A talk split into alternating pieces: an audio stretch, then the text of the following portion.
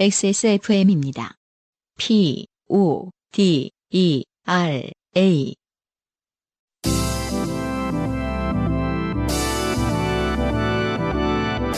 요즘은 팟캐스트 시대.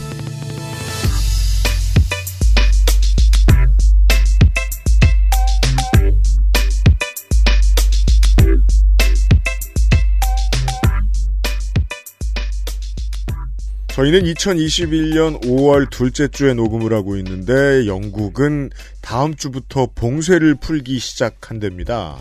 푼다는 것도 완전히는 아니고 조금 완화한답니다. 전 세계에 듣고 계시는 많은 청취자 여러분들 지금 어, 락다운 때문에 되게 좀 오래 계시거나 집 밖을 거의 못 나가고 계신 분들 아직도 계시죠? 주의 주의하시고 또한 한국에 계신 청취자 여러분 해외가 사정이 그렇습니다. 우리는 좋은 줄 알고 뻘뻘거리면서 다닌다기보다 최대한 조심합시다. 요즘은 팟캐스트 시대가 늘 옆에 있으니까요. 362회 순서입니다. 열주의 프로듀서와 안승준 군입니다. 네, 반갑습니다. 오늘 먼지 간만에 적은데 네. 자전거 못 타고 왔다고 그러게요. 비가 툴툴대고 있습니다. 일기예보가 영국은 지금 방금 봉쇄를 풀었는데 아직 안 풀었구나. 일주일에 이제 한 번씩 자전거를 장거리를 타면서 음. 음, 그게 이제 저한테는 중요한 어떤 루틴인데 아 그건 그래요. 음, 네. 그게 못하는 날이 되면은 이제 조금 속 섭섭한 게 사실이더라고요. 사실 이렇게 집에 이렇게 있으면 애들 보고 음, 아빠 자전거 타고 올게 이러고서 두 시간 나갔다 오기 좀 그렇잖아요. 그렇죠. 음. 그런 것, 뭐, 심리적인 그런 것도 그런 거지만, 이게 그, 어쨌든 제가 2년 정도 됐죠, 이제? 2000. 와 그렇구나. 2019년 10월에 샀거든요, 자전거를. 예. 그때부터 완전 한겨울 빼고는 좀 많이 타고 다닌 편이니까. 네. 이렇게, 그, 규칙적인 리듬, 루틴을 만들어 놨을 때 아닌 게 이제 영향을 주기 시작하더라고요. 아니 억울하군요 이제. 음, 음. 그리고 영향을 줘서 억울한 것도 그렇고 뭔가 네. 기운이 빠진달까? 음. 이런 게 생기는 거죠. 그렇습니다. 음. 네. 판데믹 이후에 새로운 루틴들을 많이 만들어내신 걸로 알고 있습니다. 세계 모든 시민들이. 맞아요. 네. 음, 저 같은 경우도 평생을 별로 루틴 없이 살다가 음. 어 육아와 함께 루틴이 생겼는데 팬데믹 이후에 더 그게 이제 좁혀졌죠. 네. 더 엄격해지고 그건 그래요. 음, 그런 삶의 변화가 좀 최근에 큰 것 같아요. 그러다 보니까 좀 효율성은 사실 좋아진 게 사실입니다. 덕분에 여러분들과 더 많이 함께 해 주시고 청취자 여러분들. 그렇죠. 사연도 더 많이 써주세요. 네. 요즘은 팟캐스트 시대입니다. 인생이 고달픈 세계인이 자신의 삶 속에 좋게 된 이야기를 나누는 한국어 친구입니다. 여러분은 지금 요즘은 팟캐스트 시대를 듣고 계십니다. 당신과 당신 주변의 어떤 이야기라도 주제와 분량에 관계없이 환영합니다. 요즘은 팟캐스트 시대 이메일 xsfm25골뱅이 gmail.com 좋됨이 묻어나는 편지 담당자 앞으로 히읗 받침이에요. 보내주신 사연들을 저희가 모두 읽고 방송에 소개되는 사연을 주신 분들께는 커피 비노에서 더치커피, 라파스티 체리아에서 빤도르, 파네토네, 그리고 베네치아나를, 주식회사 빅그린에서 빅그린 4종 세트, 더 필에서 토일리시 세트를, TNS에서 요즘 치약을, 정치발전소에서 마키아벨리 편지 3개월권을, XSFM이 직접 보내드리는 XSFM 관현호 티셔츠를 선물로 보내드립니다. 좀 비겁한 부연 설명을 해드리면 오늘 그, 그 아실 녹음이 예정이 돼 있어요. 네. 저는 지금 앉은 자리에서 한 7시간 정도 녹음을 하지 싶어요. 지금부터. 그렇군요. 에너지를 아끼느라 좀 덜 웃을 수도 있어요. 경고. 와! 어, 환호성이 들리는 것 같은데요. 어떤 부분이 비겁한지 모르겠습니다. 요즘은 팟캐스트 시대는 커피보다 편안한 커피비노 더치커피에서 도와주고 있습니다.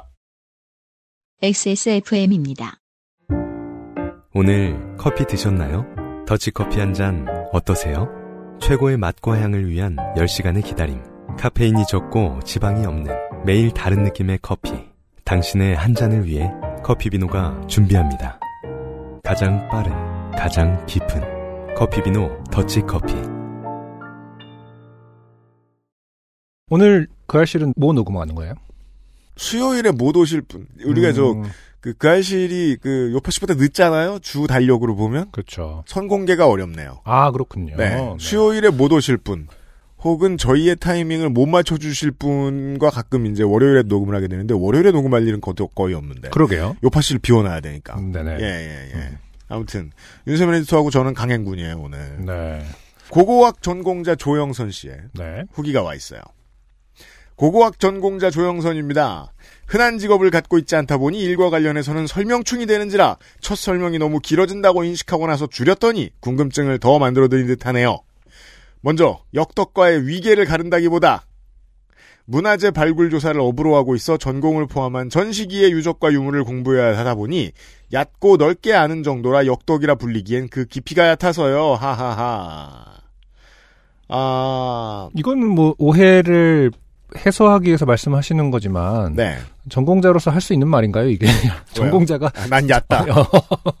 자기는 역덕보다 못하다라는 말도 굳이 필요 없는 말 아닌가요? 좋은 일이에요. 근데 공부 노동자는 많이 공부했다는 이거 물론 이분이 정말 그런지 저는 신뢰할 수 없습니다만 네. 공부 노동자가 공부를 많이 하고 열심히 했다는 제일 중요한 증거는 자기가 얼마나 모르는지 잘 알고 있다는 거예요. 아 그럼요. 중요한 부분이긴 좋은 합니다만. 일이에요. 네. 네. 아 그것이 역덕과의 차인가요? 그러면은? 왜냐하면 역덕은 아. 자기가 깊은 줄 알고 화내는 경향이 있거든요. 그렇죠. 그게 또 어, 티안 나면 역덕 생활하기 쉽지가 않단 말이에요. 또 그러면 결국 조영선 씨는 이 문장에서 결국 또 역덕과의 선을 잘 그었어요. 그었네요. 네. 이분 정치적으로 훌륭한 어휘구사를 할 줄 아는 양반이에요. 우리가 모를 줄 알았지? 모를 줄 알다니.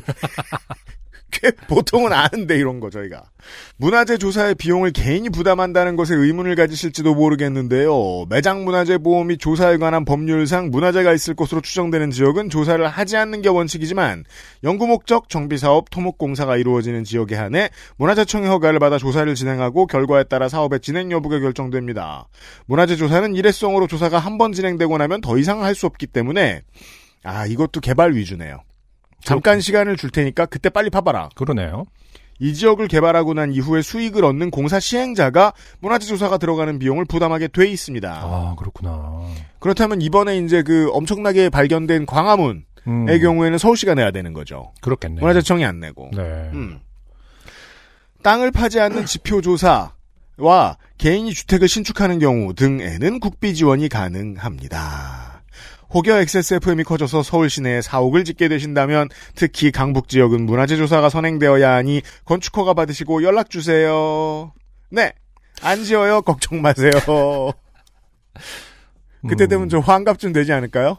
어, 그 나이 때까지 그 부동산에 욕심을 가지고 있으면 참 철이 없는 겁니다. 강남 지역은 문화재 조사를 어, 꼭 하지 않는 지역이 더 많나 보죠. 그러게 말이에요. 네. 하긴 이제 강남 지역이라는 게 생각보다 나중에 강남이라 서울로 편입된 거기 때문에 보통 이제 백제 유적 정도가 남아 있는데 네 잠실 쪽에 예, 다 없애버렸나 봐요. 그, 그게 그 중요하게 생각하던 지역이 아닐 거 아니에요. 음, 백제 입장에서. 아니죠. 거기 굉장히 많이 나와서 그 올림픽 공원에 다 거기 있는데 조사하고 박물관 엄청 세워져 있어요. 아 백제 입장에서는 전방이라서 음, 군부대 유물 이런 거 백, 제 PX, 백제 충성마트 아, 이런 것들이 어쨌든 네. 올림픽 공원은 거의 그 근처는 그건 다 그래요. 백제의 네. 어떤 그런 것들이 굉장히 구분들이 잘돼 있죠. 있습니다. 네. 아직도 조사가 진행 중인 곳도 있고요. 네. 음, 그리고 그거 보고 싶으면 부여 가면 돼요. 네. 네. 핵심은 서울은 확실히 강북 지역에 강을 건너면? 것이, 음, 네. 음, 다르구나. 음, 도성 근처에 뭐가 많다. 도성 안쪽에. 그 영동 지방이라고 하는 거가 네. 그 서울 안에서 영동 네, 네, 시장 뭐 그렇죠. 이런 거 있잖아요. 네. 그게 영등포의 동쪽이어서 생긴 거라면서요. 그렇죠. 관악 어. 강남을 부르는 말 이죠. 그러니까요. 그게 네. 그리고 60년대 초반인가에 편입이 됐다면서요. 영등포가 겁내 중요했나 봐요. 서울로. 그때는. 음. 네. 여기는 아무것도 아니에요. 영쪽 강 영등포 아래쪽은. 그러니까 네. 영등포 동쪽이 서울로 편입된 게 60년대 초반. 네. 음, 그러니까 이런 거. 이제 논쟁하다가 음. 이병환 씨 아버지처럼 역덕이 되는 거예요. 아. 그때 이제 서점에서 본 아니, 책이 아까- 환이면 끝장이고. 아니 아까 역덕 충분히 뭐랄까 비난했는데 갑자기 이병헌 씨 저기 부친께서도 소환될 필요가 있는 건가요? 아 죄송해요 이병환 씨. 아버님 되게 좋은 분인 거 알죠? 그럼요. 친하 친하시기도 하고 자 오늘의 첫 번째 사연. 관계가 잘 회복됐는지 모르겠네요. 네. 아, 안양의 쿨러너 심예슬 씨입니다. 네. 네. 저는 안양의 쿨러너 심예슬입니다. 최근 소소하게 좋게 된 일이 생겨 이렇게 사연을 보내봅니다. 아, 네. 긴 사연이에요. 네, 그 슬쩍 대본을 펼쳐봤는데 개인적으로는 굉장히 궁- 궁금했던 궁금했던 장르에 어 맞아 이런 거나 꽤 많은 분들이 그러실 진짜 거예요. 궁금했어. 라는 네. 장르이긴 합니다. 어떻게 보면 굉장히 어떤 정보로서도 가치도 있는 것 같고. 전형적 장르입니다만 요파시에서는 소개된 적이 없어요. 그러게요. 병균이와 인연을 맺게 된 것은 작년 여름이었습니다. 병균이. 어, 점 그렇죠. 병균이 병균이는 아빠가 20년 만에 마련한 새 차의 이름인데요. 아하. 네, 작년 여름에. 네. 사실 아버님이 그 20년간 한 차를 타고 다니셨다면 네.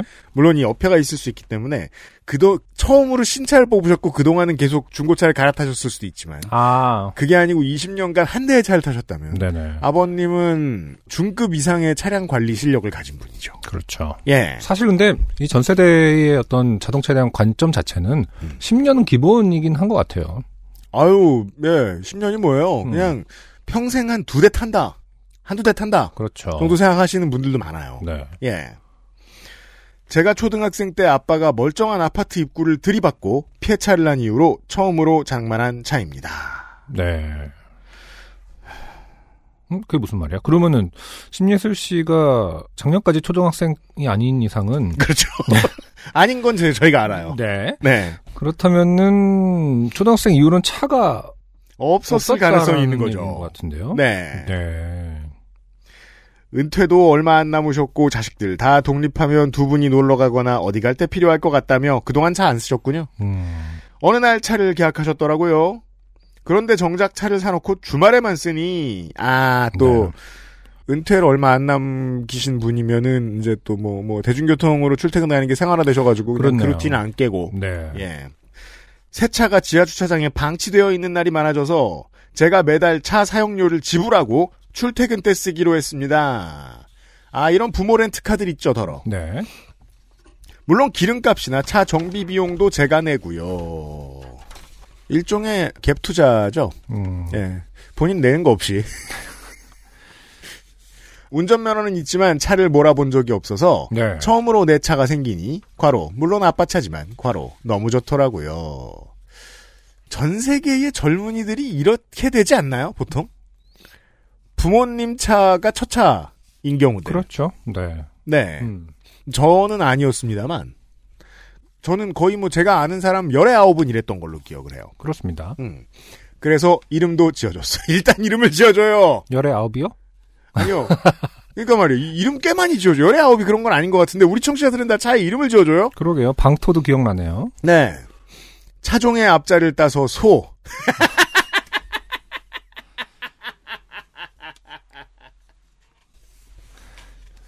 뭐 소스컬레이드나 뭐 소니게이드, 소인지로버 뭐 이런 차들 있죠. 네. 소 밝을 병 고를 균을 써서 소병균이라고 지었습니다. 네. 사실 이 이름은 제가 태어났을 때 할아버지가 지은 이름 후보 중 하나였는데요. 심소병균이 되는 건가요? 아, 아, 가- 옆에 있군요. 음.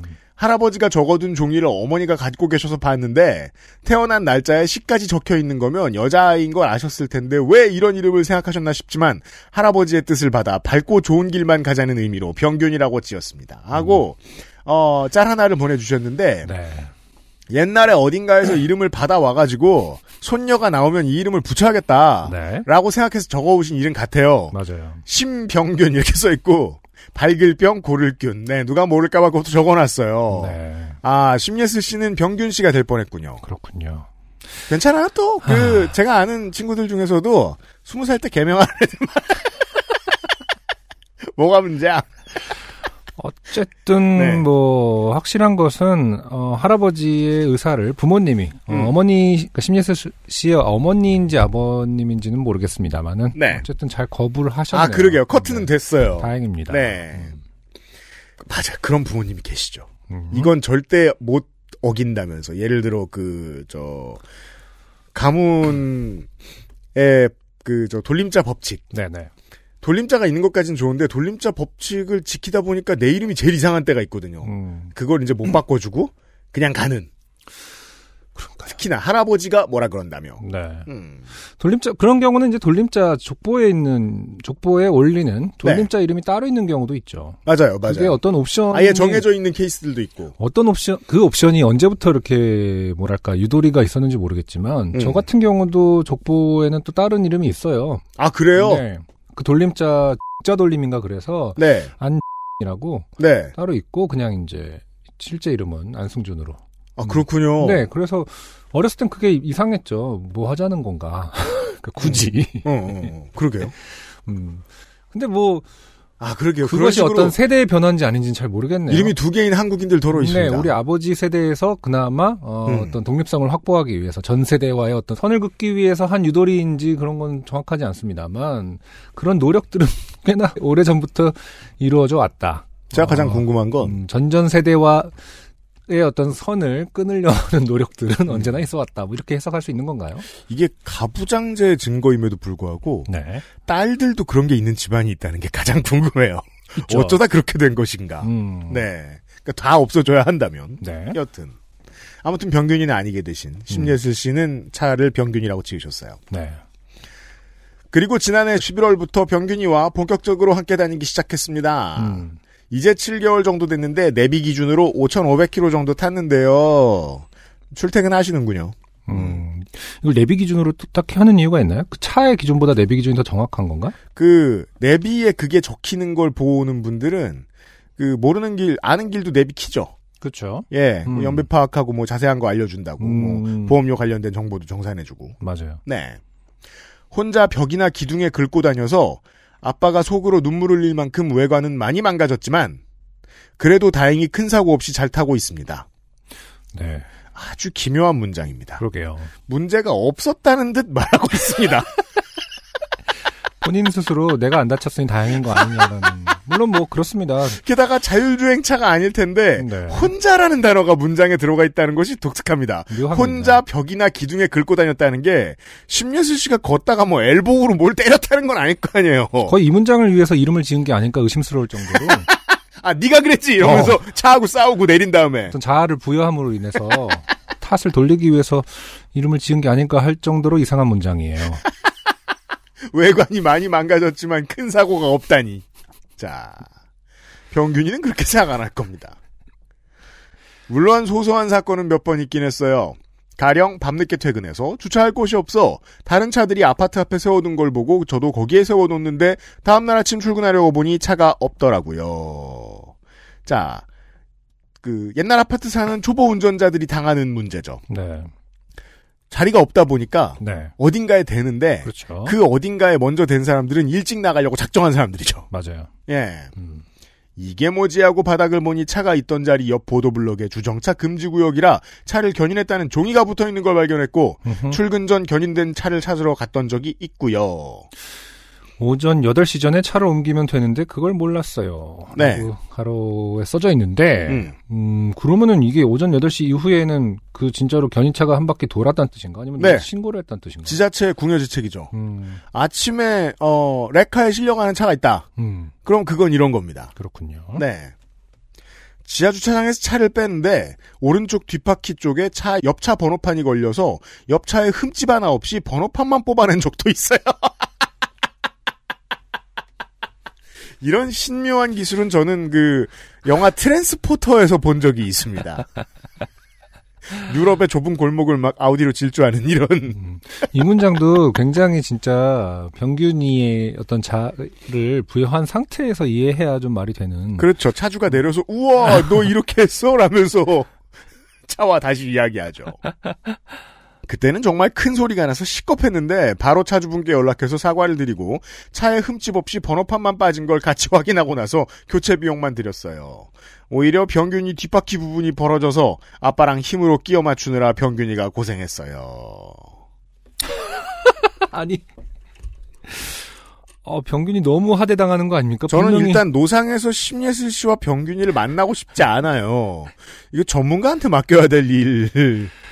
뒷바퀴에 어떤 부분이 벌어, 물론 그 휠 부분인 거겠죠? 아니, 잠깐만. 어떻게, 기본적으로 이거 어떻게 그 번호판을 뽑아내고. 자, 청취자 여러분, 저와 저희와 힘으로- 같이 상상해 주세요. 음, 오른쪽? 번호판은 휠을 벌릴 만큼 강력하지 않아요. A? 어, 팩트 A? 그렇죠. 그렇다면 어, 휠과 러버 사이가 벌어진 것일 텐데 음, 이걸 사람이 그냥 땡겨서 모양대로 맞춘다고 네. 원래 수준의 뭐 공기압은 차치하고서라도 여러 가지 컨디션을 유지하고 있을 리가 만무하다는 생각이 들거든요. 그렇죠. 예. 자, 일단 전 길에서 심예슬 씨 만나고 싶지 않다. 네. 자. 그렇게 몇 번 우여곡절을 겪고 나니 자신감이 생겨. 왜 자신감이 생겨?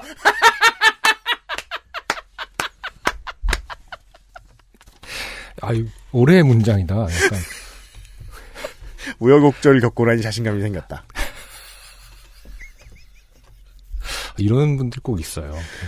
자신감과 어떤, 뭐랄까, 성찰을 잠깐 헷갈려서. 이게 사람마다 참 다르죠. 그러니까요. 음. 어, 대부분의, 그니까, 어, 일반의 상식, 제가 믿는 일반의 상식으로는 이런 우여곡절을 겪으면 음, 위축되고, 소심해지- 그렇죠, 위축되죠. 신중해지고, 네. 성찰을 해야 되는데, 심예슬 씨는 자신감이 생겼습니다. 네. 나는 흠집 없이 뺄 수 있다? 뭐 약간 이런, 견인 할래매 해! 확 그냥 흠집 없이 번호판을 떼버리라니까 이러면서.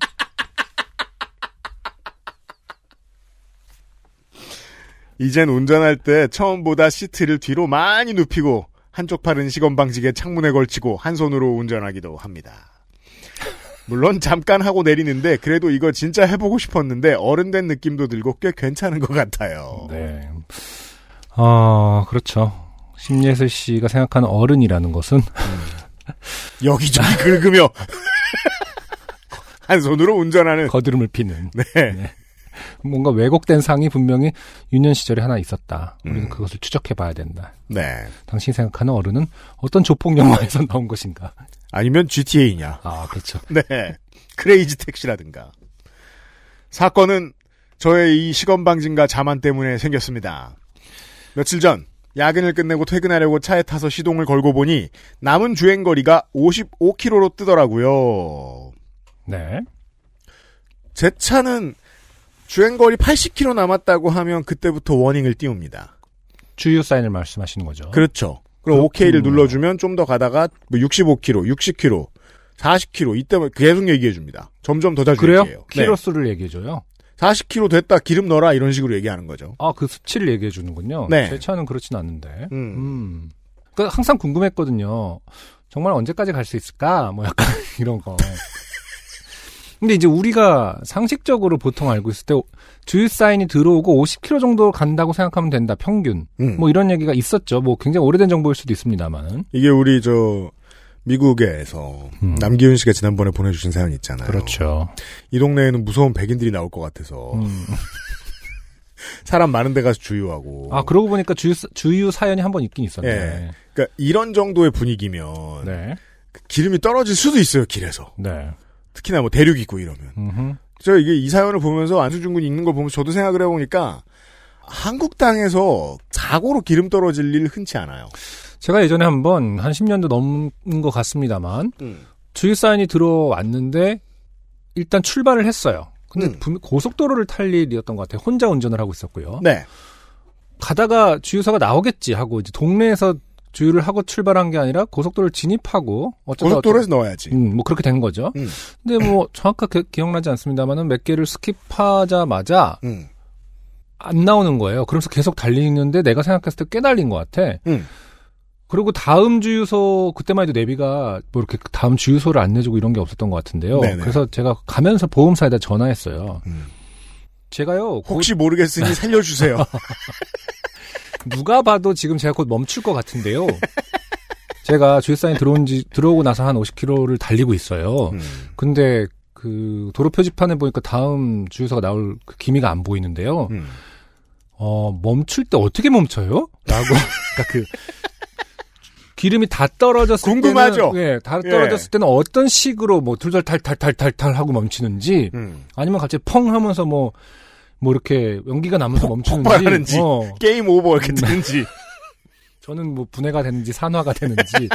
그- 그런 걸 들어본 적이 없는 거예요. 운전하면서. 모르면 생각하니까. 모르는 거예요. 네. 네. 주변에서도 없었으니까 그런 케이스가. 음. 그래서 보험사 분하고 통화했을 때 물어봤더니 어 조금씩 조금씩 멈춘다. 어, 음. 뭐 갑자기 막 통제가 불가능한 상태로 멈추진 않는데 어, 그렇죠. 조금씩 조금씩 속도가 줄어들면서 멈출 그러니까 것이다. 뭐 기름이 없어졌다고 해서 음, 음. 브레이크가 말 안 듣고 에잇 굶겨? 이러면서 병균이가 성질을 내고 그러진 않아요. 네, 그런 걸 물어보면서 예. 달렸던 기억이 나네요. 음, 마치 이제 저는 곧 죽어요.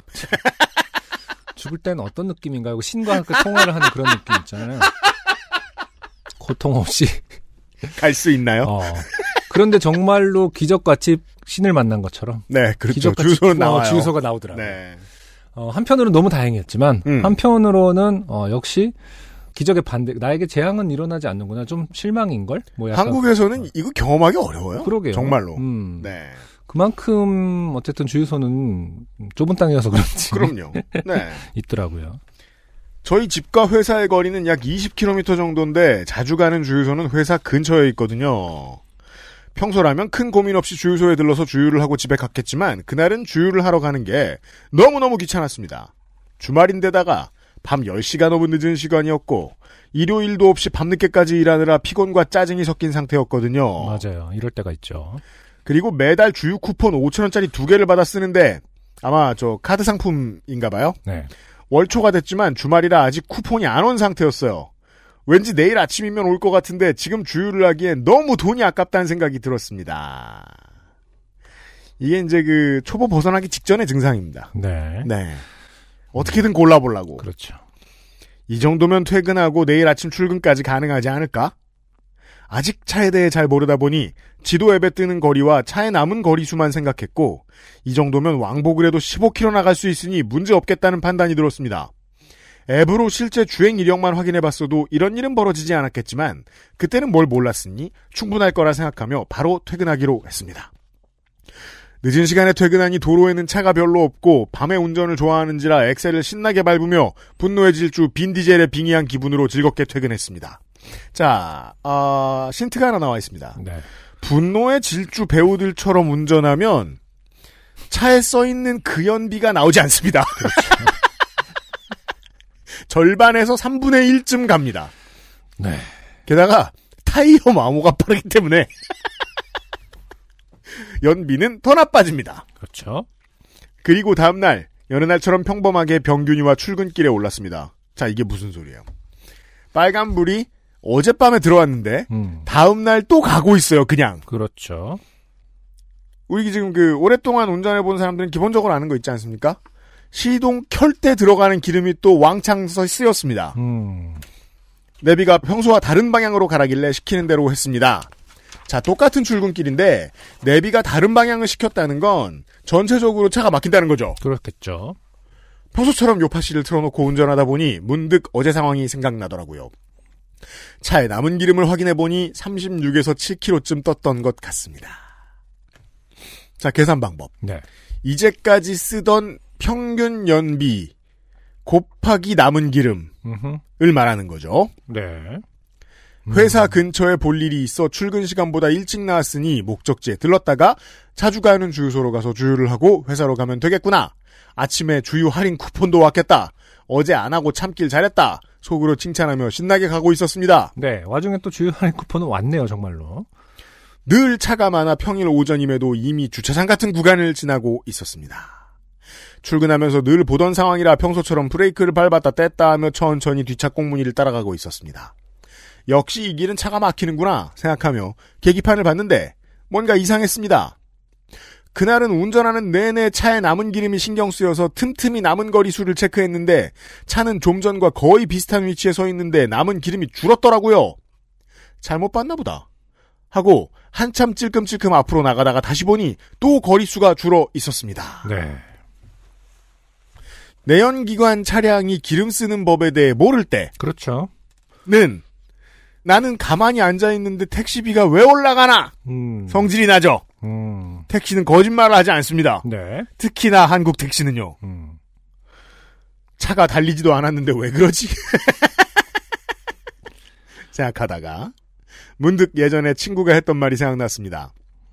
길이 막히는데 기름이 거의 떨어지기 직전이라 최대한 브레이크를 안 밟고 극 가성비 운전을 해서 주유소까지 갔다는 이야기였어요. 이게 이제 그 20대 초반에 돈은 없는데 차만 있는 친구들에게서 네. 가끔 볼 수 있는 경험이죠. 음. 그때는 아무것도 모를 때라 브레이크랑 기름이 뭔 상관이야 했는데 그때 그 이야기가 무슨 뜻인지 지금 깨달은 거죠. 브레이크를 많이 밟으면 기름이 떨어진다. 지금 알았어요. 지금 차가 막혀서 계속 브레이크를 밟으니 기름이 더 빨리 떨어질 수밖에 없다. 그렇죠. 라는 말씀을 하시는 이구간에서 20km 출근길 중에 뭐 한 17, 8km 남았을 텐데 기름 남았다고 계기판에 떠 있는 건 30km, 29km 이랬을 거란 말이에요. 그렇죠. 갑자기 마음이 초조해졌습니다. 차가 달릴 때만 기름을 쓰는 게 아니니 당연히 거리 이상으로 기름을 쓰는 건데 그걸 이제야 하필 기름은 별로 없고 고갯길에 갇힌 순간에 깨닫다니. 깨달았지만 뭘 할 수 있는 상황이 아닌지라 제가 할 수 있는 일이라고는 브레이크 밟는 것을 최대한 줄이고 해야 한다면 최대한 발을 공손하게 느리게 밟는 것 뿐이었습니다. 자, 운전 습관 하나 알 수 있습니다. 네. 평소에 꽉 밟죠. 그렇죠. 자, 공인연비를 보시고 공인연비가 너무 심각한 개, 개 거짓말이다. 이렇게 느껴지신다면 당신의 운전 습관의 문제입니다. 네. 네. 왜냐면 게다가 새 차잖아요. 관리가 잘 된. 음흠. 세게 밟으면 기름을 더 많이 먹을 것 같아 무서워졌거든요. 운전 연수 받을 때 강사님이 진짜 운전 잘하는 사람은 회장님을 뒤에 태운 듯이 브레이크를 밟는지도 모르게 스무스하게 운전한다고 했었는데 이게 이, 그게 이 뜻이구나 하고 온몸으로 깨달았습니다. 그렇죠. 어른들은 항상 이런 말씀을 많이 하시죠. 진짜 운전 잘하는 건 멈출 때 티가 안 나게 멈추는 것이다. 그렇죠. 네. 네. 음. 어, 코너링도 잘하고. 음, 코너링까지는 뭐 또. 아니, 회장님을 뒤에 태웠다잖아. 그렇죠. 네. 근데 항상 저도 이런 말을 많이 듣고 자랐던 그 아버지한테 이런 말 많이 들었던 것 같아요. 멈출 때 부드럽게 멈추는 게 진짜 기술이라고. 제가 이 강박에서 요 몇 년 사이에 겨우 벗어났어요. 운전을 한 지 뭐 십몇 년이 됐는데도 네. 언제나 브레이크를 최대한 덜 밟아야 된다. 이런 강박이 있었거든요. 맞아요. 예. 공인연비 씨름하고, 내 차하고, 공인연비 내가 맞춘다, 이러면서.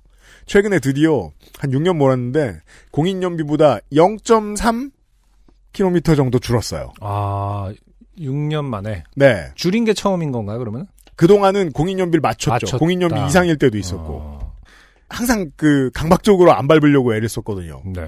음. 그렇게 가상의 회장님을 태운 듯 그렇죠. 본의 아니게 천천히 운전하다 보니 눈앞에 주유소가 보였습니다.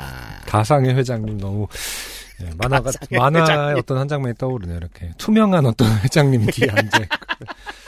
연비 잔소리하고. 그리고 또 이제 심예슬 씨의 어떤 그 뭐랄까 편견 속에 있는 회장님의 모습은 또 우리랑 사뭇 다를 수가 있습니다. 네. 아까 그 어른의 모습 어, 조금씩 다르듯이. 평소에는 비싸서 거들떠보지도 않던 그곳에서 그렇죠. 그거 아세요? 처음 볼 때 비싸죠? 음. 그럼 다시는 안 봅니다. 아. 아무리 우리 집 앞에 있어도 음. 평소에 거들떠보지도 않던 그곳에서 광채가 나는 느낌이었습니다. 지금이라도 차를 빼서 주유하는 게 좋겠다는 생각으로 차선을 바꾸려는데 주유소 앞에 붙은 가격이 보였습니다. 휘발유 리터당 1,570원. 네. 자, 해외 재신 청취자 여러분, 한국은 요즘 이쯤 합니다. 네. 내가 가는 주유소는 1,500원 초반인데. 자, 또 찌질함이 사업을 막습니다. 이게 무슨 소리야? 70원이라는 가격 차이가 그때는 70만 원 차이인 듯 저를 압박했습니다. 매우 그렇죠. 2만 원짜리 치킨은 고민 안 하고 치즈볼까지 시키면서 우리는 뭘 할 때마다 치킨 탓을 하죠. 그러게요. 치킨은 사면서 마치 뭐 뭐 뭐 뭐 뭐 변기보다 더러워할 때 그죠 변기 괴롭히고 변기 전 또 왜요? 이런 느낌처럼 치킨도 언제나 이런 비, 비교 대상이 되곤 합니다. 치킨은 고민 안 하고 치즈볼까지 시키면서 70원은 왜 그리 아깝던지. 잠시 갈등하던 사이 정체가 조금 풀리면서 앞차들이 속도를 내기 시작했고 과감하게 그 주소를 패스하기로 했습니다. 아이고 간사해. 그러니까 사람이 또 뭐 일이 안 되려면 지금 결론은 모르겠습니다만은 일이 안 되려면 또 이런 그 어, 잘못된 선택을 하는 순간이 한 서너 번씩은 겹쳐 있죠. 제가 이 이야기 들을 때마다 음, 어, 설명충처럼 하는 말이 있어요. 그 제가 첫 차를 샀을 때 중고차였는데, 그니까 2007년이었던 것 같아요. 네. 그때요 차를 받아서 인수해서 음흠. 어, 중고를 샀죠. 그 파는 분한테 직거래를 했습니다. 청주에서 샀습니다. 어, 청주에서 서울까지 옵니다. 어, 그러고서 이제 기름을 다 써서 기름을 넣으러 시내 어딘가에 갔습니다. 아직도 똑똑히 기억합니다. 리터당 2,048원이었습니다. 야, 현재까지도 우리나라에서 그 휘발유 값이 제일 비쌀 때 저는 차를 샀어요. 음, 개 중에 제일 비싼 곳에서 넣었어요. 네. 그때 어디 돌아다니면서 그 기름을 넣을 때 이제 부모님 뵈러 갈 때 부모님 집 근처 가면은 1,800원대 초반이 있었어요. 음. 아싸 이러면서 넣었어요. 네. 물을 섞어 써도 좋아 이러면서 그렇게 겪다 보니까 저 연료비에 조금 느슨해진 거예요. 음, 관대하군요. 네.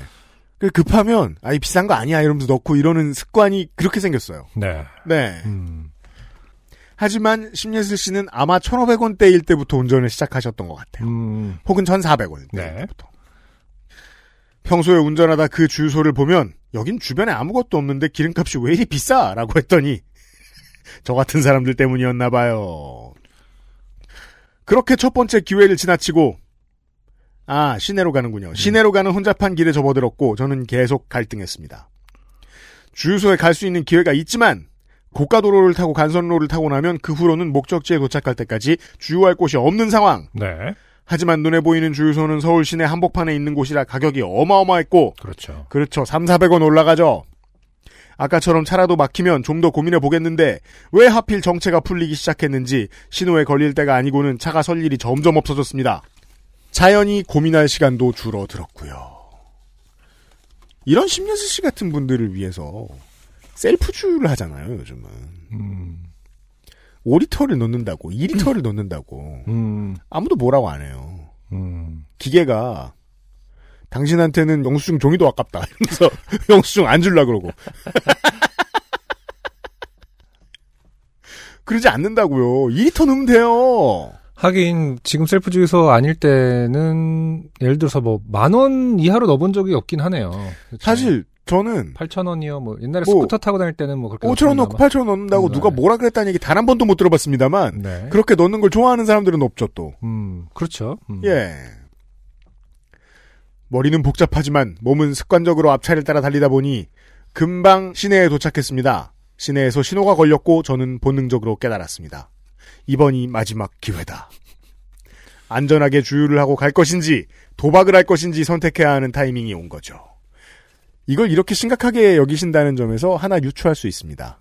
이 양반은 넣을 때마다 가득이다. 음, 아.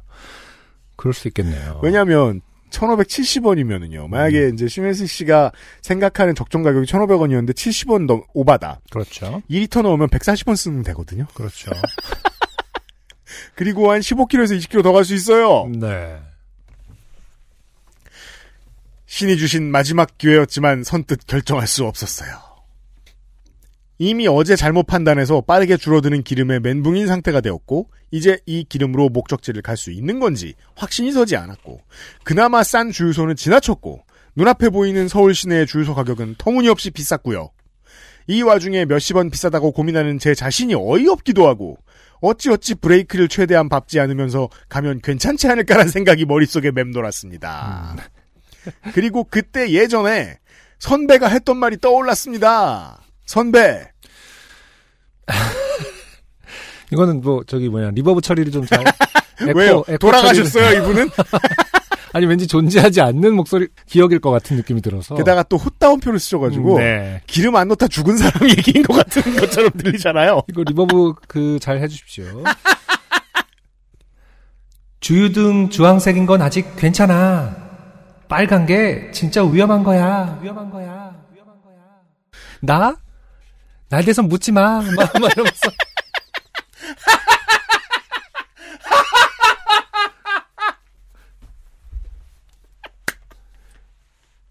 내가 어떻게 죽었는지는 알려고 하지 마. 마. 막 이러면서. 빨간 게 위험해. 그러니까 이 선배의 말은 빨간 게 진짜 위험하니까 빨간 것까지 가게 두지 마라 이 얘기인 거겠죠. 그렇죠. 네. 이분은 심예슬 씨하고 어떻게 대화를 했을까요? 이걸 알았을 땐 이미 늦었을 텐데. 진짜 위험해. 신의 계시처럼 느껴졌습니다. 아까부터 시민들과 국가가 지자체가 노력해서 만들어 놓은 모든 인프라를 음. 신의 탓으로 돌리고 있죠. 음, 네. 신이 주유소를. 어, 지금 뭐 뒤에 회장님도 타 계시고 네. 선배도 뒤에 타 있고 투명한 사람들이 가득 차 있는데 한 명도 도움이 되지 않고 있어요. 그렇죠. 지금. 신도 도움이 되지 않고 있어요. 계속 여기서 넣으라고 신은 계속 뭐라고 하고 있는데 막 없던 주유소를 만들어줬어 신이. 아좀 넣으라고. 그럼 또 갖가지 핑계를 대면서 지나칩니다. 아, 근데 신의 잘못이 있죠. 심예슬 씨 입장에서는. 기름값을 깎아줬어야죠.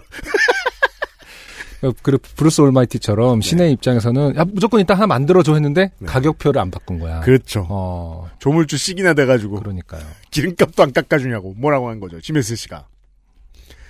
그리고 그 생각이 듦과 동시에 본능적으로 계기판에 눈길이 갔습니다. 목적지까지 남은 거리는 19km. 차에 남은 기름으로 갈 수 있는 거리는 32km. 주유등은 주황색. 아, 결론이 재밌습니다, 심혜슬 씨. 네. 그래 할 수 있겠다. 아직 빨간색이 아니잖아. 그런 뜻이 아니야. 야, 야. 절대 빨간색으로 가지 말란 뜻이었어. 써 이렇게 돼야 되는데 순간 등 뒤에서 주유소가 없어지고. 그 소리는 들리지 않습니다. 그리고 내비게이션을 올려보니 고가도로 진입 전 주유소들이 모여있는 구간이 눈에 띄었습니다. 가면서 여기 가격을 보고 정신 덜 차렸죠. 아까보다 싸면 딱 출근할 정도만 주유하자. 그래요. 이 생각을 처음 하신 거야. 음. 내가 보기엔. 지금 생각해보면 왜 굳이 자신과 하지 않아도 될 도박을 했는가 의문이 들지만 그땐 그게 합리적이라는 생각이 들었습니다. 어쨌든 병균이가 아직 주유 표시를 빨갛게 바꾸지 않았으니까요. 얘도 뭔가 될 것 같으니까 그러니까 이게 진짜 마지막에 남아 있는 심리인 것 같아요. 뭐 뭐요? 지- 남 탓? 음, 아니 그러니까 그 아, 진짜 급했으면 뭔가 다른 기능이 있겠지, 뭐 이런 생각을 좀 하게 되는 것 같아요. 왜냐면 끝을 본 적이 없으니까 모르는 미지의 세계잖아요. 그렇죠. 만약에 지금 안 되면 안 돼요! 뭐 이런 말을. 너무 이제 마님 같은 느낌인가? 마님, 지금 아니면 안 돼! 지도 최선을 다했구만요. 라면서 역정을 어. 어. 떤 다른 옵션이 뭐가 있지 않았을까? 있을 거다. 만약에 진짜 멈춘다면 이렇게 힘없이 음. 무기력하게 멈추지는 않을 것이다라는 생각이 마음속에 있는 것 같아요. 그러니까 얘도 뭔가 될 것 같으니까 지금 이러고 있는 거 아니냐. 써 있는 대로 읽었어요, 전. 음. 얘도 뭔가 될 것 같으니까 주황색으로 머물러 있는 게 아닐까 싶었고 괜한 용기가 생겼습니다. 그 왜 우리가 이제 영화 같은 거 보면 삐삐삐 하면서 막 이렇게 뭐 카운트다운 하고 그렇죠. 막 얘의 그 기계음으로 음. 뭐 나나나나 나나나나 막 이렇게 하는 게 정말 긴급하게 느낌이 오는 뭔가가 있을 거라고 이제 다른 뭐가 있을 것이다. 하는 거죠. 근데 제 결론은 한 어, 번만 봐주겠습니다 이러면서 그 뭐 예를 들어서 비상 기름 통해서 쭉 올라가 아 차가 쟁여놓고 있던 게 있는 쟁여놓고 거야. 있어 사실 내가 네가 이럴 줄 알았어 이러면서 세 번만 해줍니다 뭐 이러면서 부주의한 자식. 그럼 막 그런 얘기 들은 것도 같은데 그러면서 들 네. 듣지도 않은 얘기를 근데 32km에 이러는 거 보면 이 차는 빨간색 옵션이 없지 않나 합니다. 음, 그럴 수도 있겠네요. 얘도 뭔가 될 것 같으니까 주황색으로 머물러 있는 게 아닐까 싶었고 괜한 용기가 생겼습니다. 좀 제가 참 인류에 대해서 가장 이상하게 여기는 부분이에요. 그- 네 용기를 얻는 지점들이 참 달라요. 그렇죠 자신감 용기 이런 게 아마 정의도 좀 다를 거예요. 그러니까 그- 말이에요. 네. 32km 갈 수 있을 때 음. 생기는 것. 많은 분들이 이제 고집 뭐 이런 뭐 아집 이런 걸 용기 뭐 이렇게 써보는 뭐 자의적인 거니까요. 음, 그렇게 말입니다. 네. 목표를 정하고 나니 마음이 한결 가벼워지더라고요. 이 짧은 시간 안에 굉장히 많은 심리적 변화도 있고 많은 사람들과 지금 뭐 만나고 네. 그러고 있습니다. 마음이 가벼워지니 배가 고파져서.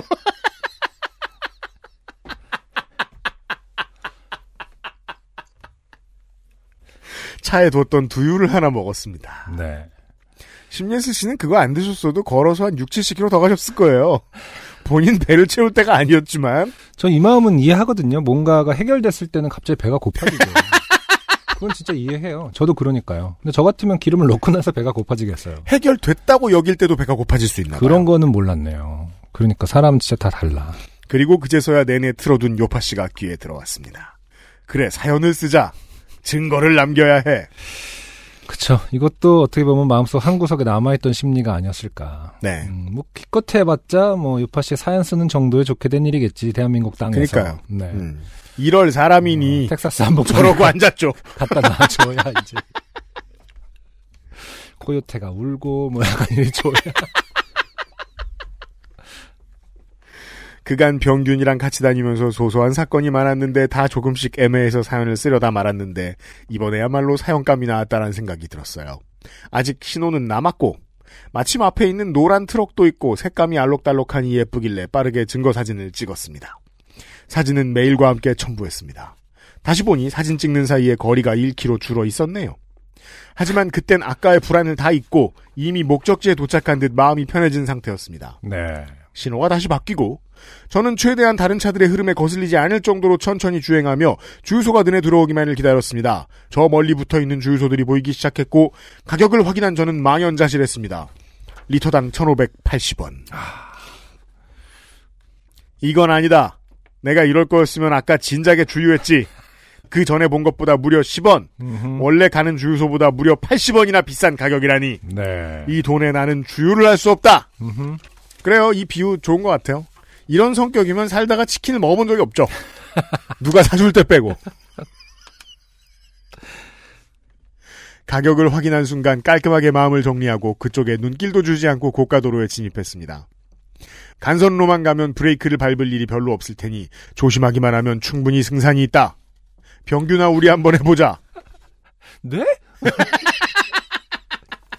대답도 못하겠고 네. 해도 듣지도 않을 놈이 이런 말을 혼자 하며 파이팅을 하셨던 것 같아요. 패기는 넘쳤지만 혹시 기름을 더 먹을까봐 잠시 요파시도 끄고 괜히 요파시 탓을. 혼자 침묵 속의 레이스를 시작했습니다. 보통 이제 에어컨이나 히터는 영향을 주겠죠. 히터는 영향을 안 준다는 설도 있지만 그래요? 에어컨은 영향을 주죠. 음, 무조건. 히- 히터는 그 열로 그냥 쓰는 거야? 그렇 그뭐 차에 따라 다르겠지만 아, 예.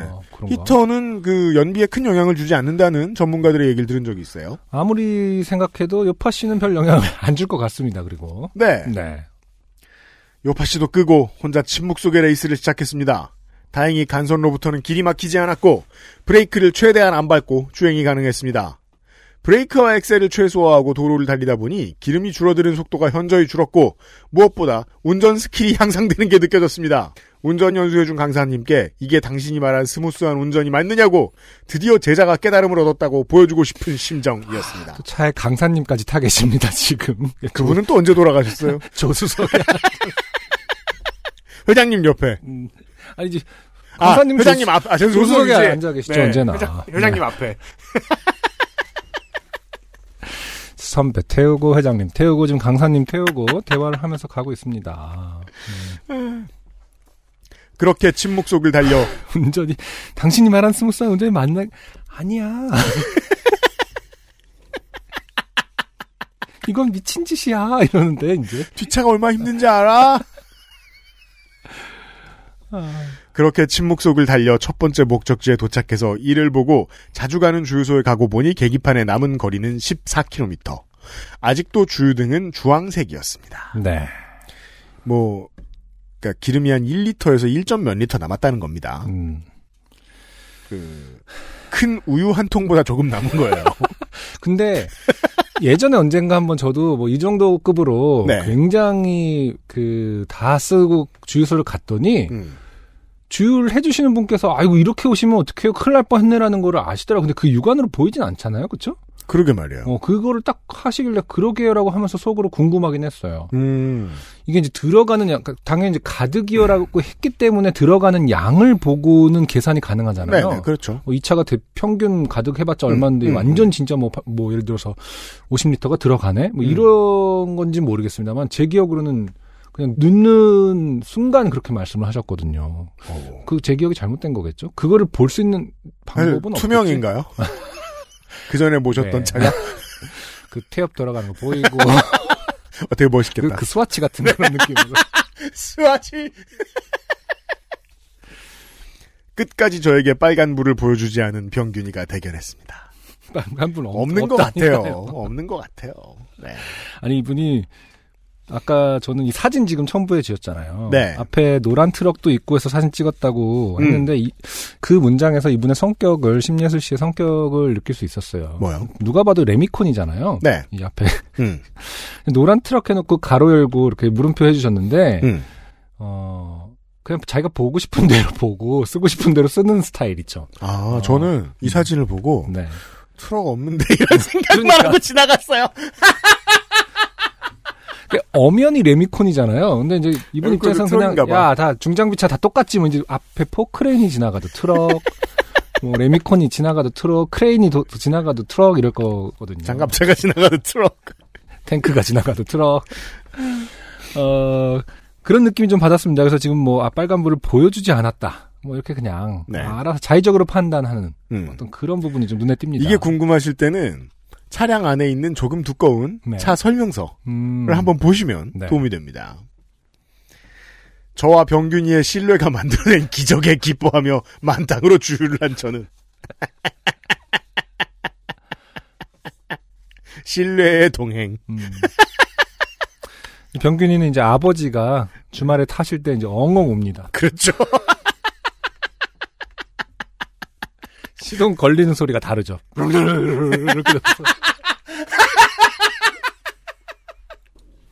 아버지 왜 이제 오셨어요? 이러면서 제발 어, 평일에 당신- 운행하지 못하게 당신 해달라. 딸 있잖아요. 제발 못하게 좀 해주세요.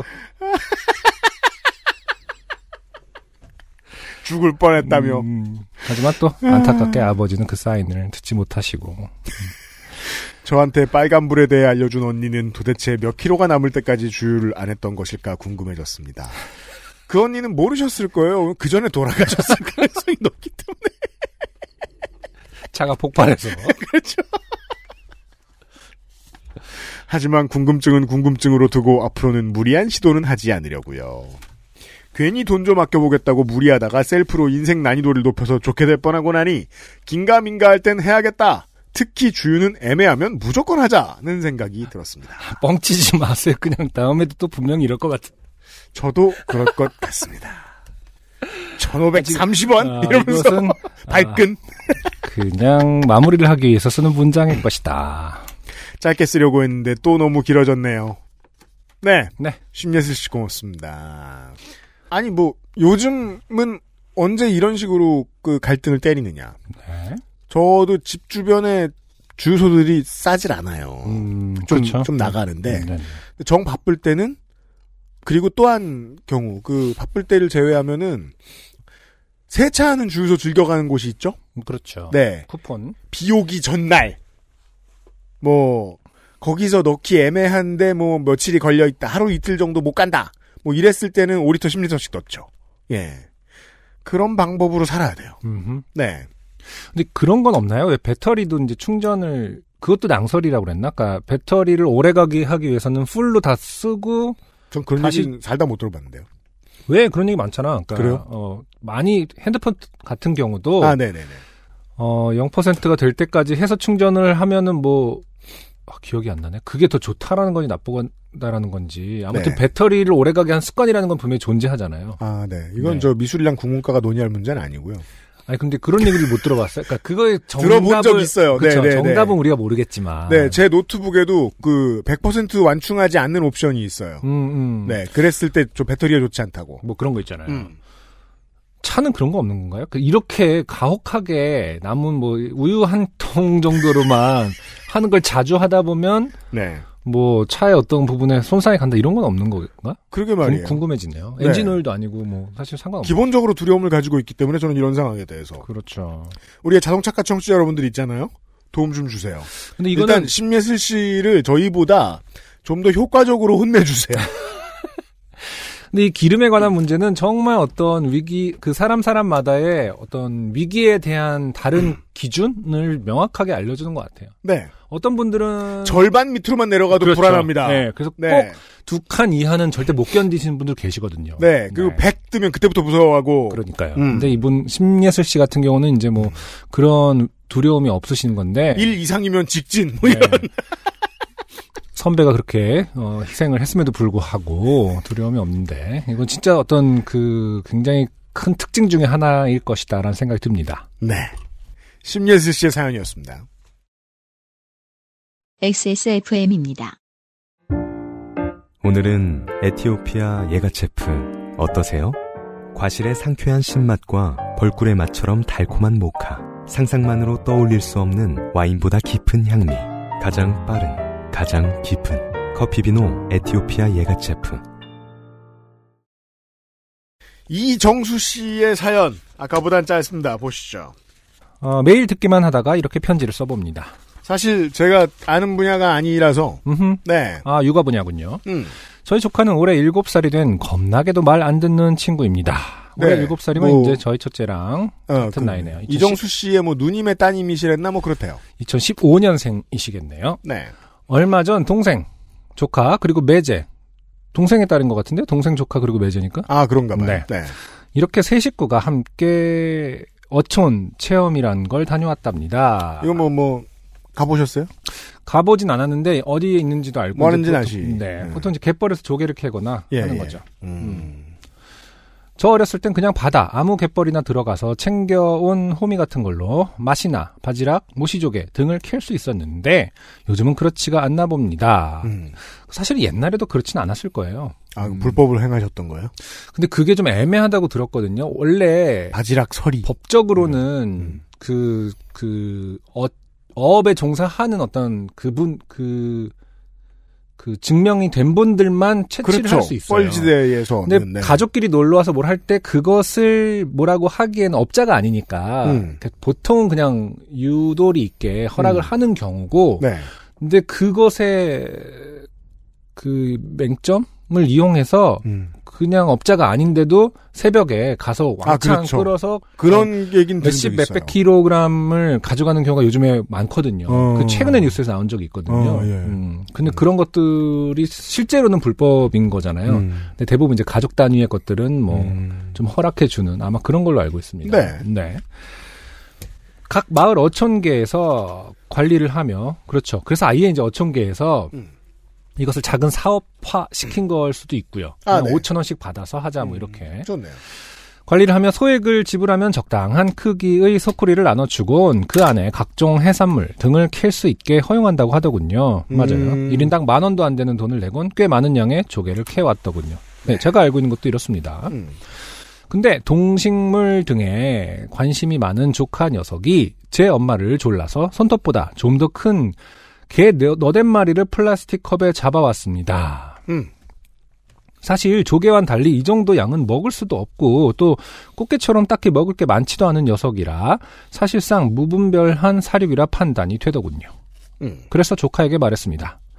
땡땡아, 땡땡이가 이 개들을 잘 키울 게 아니잖아. 그럼 이렇게 잡아오면 얘네들은 다 죽게 되겠지? 거기서만 잠깐 잡았다가 보고 다시 놔주고 오는 거야. 라고 제가 생각해도 매우 친절히 말해줬지만 조카가 요즘 입만 열면 싫어를 말하고 있는지라 역시 싫어라고 말하더군요. 어. 그럴 수 있죠. 음. 그래서 전 땡땡이가 만약 이 개라면 얼마나 무섭겠어. 엄마 아빠랑 떨어져서 이렇게 죽을 수도 있는데 얼마나 외롭고 무섭겠어. 불쌍하잖아. 라고 했더니 조카 녀석이 정말 해맑게 웃더니 조카. 아니야, 안 외로워. 저 왜 안 외로워? 조카. 땡땡이가 개 가족들 다 잡아왔어. 아, 여기서 땡땡이는 이제 그, 본인이죠. 예, 3인칭으로 본인을 칭하는 것이고, 네네. 개 가족들을 내가 다 잡아왔다. 네. 이렇게 주장하고 있습니다. 음, 그렇습니다. 가족과 함께면 같이 잡혀도 외롭거나 무섭지 않군요. 젠장. 전 조카의 말에 뭔가 빡이 치고 이게 분명한 어, 땡소리인데 음. 딱히 순간 할 말이 또 안 떠올라서 생명은 소중하다는 캡틴 플래닛. 어, 캡틴 플래닛 스타일의 교훈만 말하곤 씁쓸한 패배감에 젖어 잠이 들었습니다. 아, 그날 씁쓸한 패배감에 젖어 잠이 들었습니다. 바로 녹초가 됐다는 소린가요? 그런가? 지금 그날 조카가 말싸움에 네. 져서, 헉! 그 다음에 잠이 들었어요. 생명은 소중해 이러면서 한 방을 크게 맞은 거죠. 정신을 잃었어요. 음, 근데 그날 거실에서 자는데 이상한 소리가 들렸습니다. 아, 이게 지금 우리 XSFM의 프린터가 새로운 기능을 개발했네요. 글자를 아, 잉, 생략하기 시작했어요. 잉크를, 잉크를 아끼기 위해 글자를 생략하는 AI가 이상한 소리인데, 음. 상한 소리라고 긁혀 있어요. 왜 이렇게 긁혔죠? 잉크가 모자라면 이제 활자에서 어느 부분만 이게 줄 가듯이 했었는데 이제는 새로운 방식을 여기 병균이와 확실히 진짜 기계 영혼이 있나 봐요. 뭐야 이거 그러면 아 이거 말씀입니까? 제가 글자를 생략해봤습니다. 뭐. 한동안 정렬이라고 해주지도 않았는데, 노즐 정렬은 또 지가 알아서 했어, 또 언제. 얘 뭐야? 제가 쭉 보니까 한 글자는 없어져도 잘 읽으시는 것 같아서요. 한글은 정말 훌륭해요. 글자 하나가 없어도 다 읽으시더라고요. 이러면서. 평균이 이 망할 놈. 어, 지금 아까도 사실은 그날 씁쓸한 패배감에서 글자도 없어져 있었거든요. 네. 근데 지금 이정수 씨가 이렇게 글자를 띄엄띄엄 못할 수 있을 아니요, 것 같진 아닌 건 않고 제가. 네. 신기한 일이네요. 굉장히 요즘 AI가 이상합니다. 어, 훌륭합니다. 음. 이상한 소리가 들렸습니다. 빠짓거 지, 지직이겠죠. 지직거리는 여기도 지금 직거리는이라고 나와 있습니다. 네. 지, 지 지거나 빠가 없습니다. 네, 사라졌어요. 지직거리는 소리와 탁탁 틱틱 하는 소리, 불을 켜고 다시 보니 지직거리는 소리는 개들이 거품을 무는 소리였고 딱딱 틱틱은 개들이 발로 플라스틱 컵을 건드는 소리였습니다. 뭔가 기분이 이상하고 죄스럽더군요. 아, 그리고 제 동생은 참고로 일주일 내내 갯벌 체험의 대가로 지옥 체험을 해야 했습니다. 안 해보던 일이라 이거 하면 되게 힘들죠. 그럼요. 몇 시간 그 발을 뽑을 때 굉장히 힘들더라고요. 음. 그래서 아마 이 대퇴근 쪽을 잘 안 쓰면은 골반 쪽의 근육을 쓰는 이상한 그 아, 그렇죠. 무게 중심이 많이 달라지니까 네네네. 음. 분명히 안 쓰는 근육을 쓰게 되더라고요. 음. 갯벌이라는 건. 음. 몇 시간을 쪼그리고 앉아 갯벌에서 호미질을 한 탓에 지옥의 근육통을 알아야 했지요. 음, 그러셨을 테죠. 아무튼 안녕 유형 은근히 싸늘한 5월 건강 유형하시고 모두들 안녕하십시오. 네, 라고. 이정수 씨 고맙습니다. 네네. 네. 음. 이러면 어떻게 해야 돼요? 글쎄요, 뭐 많은 분들이 UMC님까지 포함해서 이제 뭐 답을 알 수 없는 부분에 대해서 어떤 의아한 지점에서 항상 이렇게 마무리를 하시거나 끝나는데 네. 어, 어떻게 할 수는 없죠. 그냥 이게 인생입니다. 아, 이정수 씨는 네. 어떻게 한다기보다는 네. 아, 깨달음을 얻으셔야 된다. 어, 아니 근데 이정수 씨가 네. 잘하신 거예요. 왜냐하면 뭔가 기분이 이상하고 죄스럽군요 하고 자기의 감정에서 사실 끝이 났거든요. 음. 음, 어설프게 뭐 조카와의 관계를 생각한다든지 조카를 뭐 조카의 어떤 그 어린 아이들의 그 생각에 대해서 판단하거나 뭐 저지하려는 음. 그런 노력은 안 하고 그냥 자기는 좀 이상했다. 뭐 이렇게 끝나는 것 같은데요. 네. 어, 그럴 수밖에 없는 것 같아요. 네. 저도 답이 없을 것 같긴 해요. 어른들의 세상에서 이해하기가 힘든 부분은 여전히 남아 있는 거고 음. 그것을 긴 시간 동안 어, 이해하는 것이 이제 어른들의 역할인 것이죠. 네. 네. 그래서 뭐 어쩔 수 없다. 뭐 이거를 뭐 답을 가르쳐 준다면 저도 오만한 것일 테고요. 네.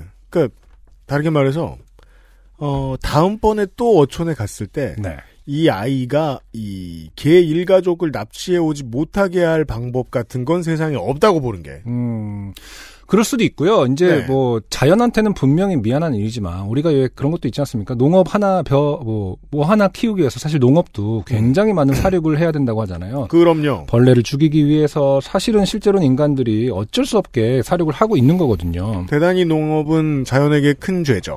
그것으로부터 완벽하게 결백할 수는 없는 게삶 음. 아니겠습니까? 그래요? 그렇기 때문에 음. 이거 같은 같은 경우도 이런 말을 하면 좀 위험할 수 있지만 음. 이번 경험이 어떻게 결론이 날지 모르겠어요. 음. 잡아온 개가 힘없이 죽는 모습을 아이가 보면서 음. 책임의식을 느꼈을 수도 있는 거고요. 음. 예를 들어서 지금 그 이정수 씨가 몰래 밤에 음. 어, 개들을 탈출시켜. 아, 그렇죠. 어, 네. 그러면은 또 아이 입장에서는 말하자면은 교훈을 얻을 기회 일이 꼬여요. 있고 일이 꼬입니다. 예. 자연스럽게 인간이 지구상에 많은 자연을 해치면서 살아오면서 겪는 자연스러운 과정이라는 게 있을 수 있다. 음. 어, 책임감이라든지 책임의식을 느끼는 과정은 우리의 의도랑 언제나 다르게 형성될 수 있는 거기 때문에 네. 음, 뭐 어떻게 될지 모를 일이죠. 걔가 이제 말 그대로 어, 힘없이 그 음. 가족이 말 그대로 어, 음. 모두 다 어, 외롭지 않은 게 중요한 게 아니라 약간 어, 영혼이 빠져나가는 음. 그런 것을 느꼈을 때 또 교훈의 순간이 올 수도 있는 거고요. 네. 스스로 느낄 수 있는 음. 그렇, 지 않겠습니까? 네. 안 그러고 계실 것 같지만 이정수 씨 너무 길게 고민하실 필요 없겠습니다. 네. 네. 이정수 씨 고마워요. XSFM입니다. 오늘 커피 드셨나요? 원두커피 한 잔 어떠세요? 정확한 로스팅 포인트, 섬세한 grinding, 원두 그 자체부터 French press까지 모든 추출에 맞춰진 완벽한 원두. 당신의 한 잔을 위해 커피비노가 준비합니다. 가장 편한, 가장 깊은 커피비노 원두커피. 오늘의 마지막 사연은 익명 사연 되겠습니다. 네. 지난 주말 좋게 됐다고 할 수 있을지 좋게 될 뻔한 일을 좋게 넘어간 것인지 확정하기 어려운 일을 겪어 사연을 보냅니다. 저는 모 로스쿨을 졸업하고 변호사 시험에 한 번 떨어진 후 최근 4월에 발표된 10회 변호사 시험에 합격했습니다. 잘 됐군요. 네. 무릇 선거는 이기고 보는 것이고 시험은 붙고 보는 것이라지만 특히나 이번 시험의 결과는 제게 중요했습니다. 로스쿨 재학생이 병역 의무를 마치지 않은 경우 합격을 전제로 법무관 신분으로 입대가 가능한데 과로 계급은 중2부터 시작입니다. 과로 만 30세까지 합격증을 받아 들어야만 법무관으로 입대하고 합격하지 못한 상태에서 서른을 넘으면 일반 사병으로 입대해야 하거든요. 과로 네. 계급은 2등병 과로. 음흠. 그러니까 처음부터 다시 시작한다는 얘기군요. 네. 예, 예, 예. 사병 입대나 법무관 입대나 모두 국방의 의무를 다하는 것임에는 변함이 없지만 아무래도 사병으로 입대하기에는 통상적으로 나이가 많은 축이죠. 그렇죠. 특히나 지난 시험에서 고배를 마셨던 터라 이번에도 떨어지면 사병으로 군대를 끌려간다. 또 떨어지면 어쩌나 하는 마음에 악몽을 여러 차례 꾸기도 했습니다. 음, 뭐 입대 앞두고 악몽은 꿉니다, 사람들은. 네. 법학 공부란 휘발성이 강하기도 해서 음, 자, 이 로스쿨 다녀보신 분들의 제보를 기다립니다. 저는 그 이분의 말씀을 이렇게 이해하거든요. 나는 잘 까먹는다. 책 덮으면 까먹는다. 굉장히 멋있게 표현하셨어요. 그렇죠? 휘발성. 법 휘발성이 강하다.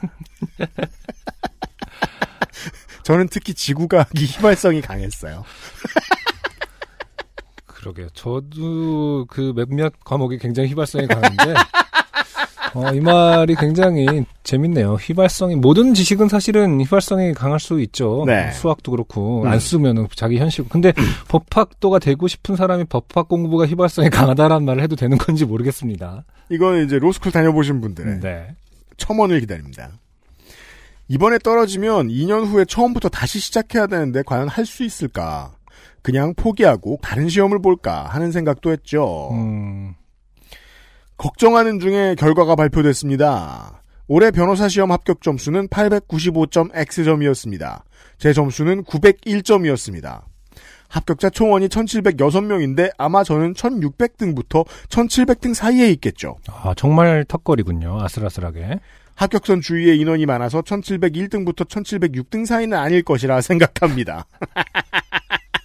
알았어요. 네. 네. 그냥 일단 기뻐하시고. 네.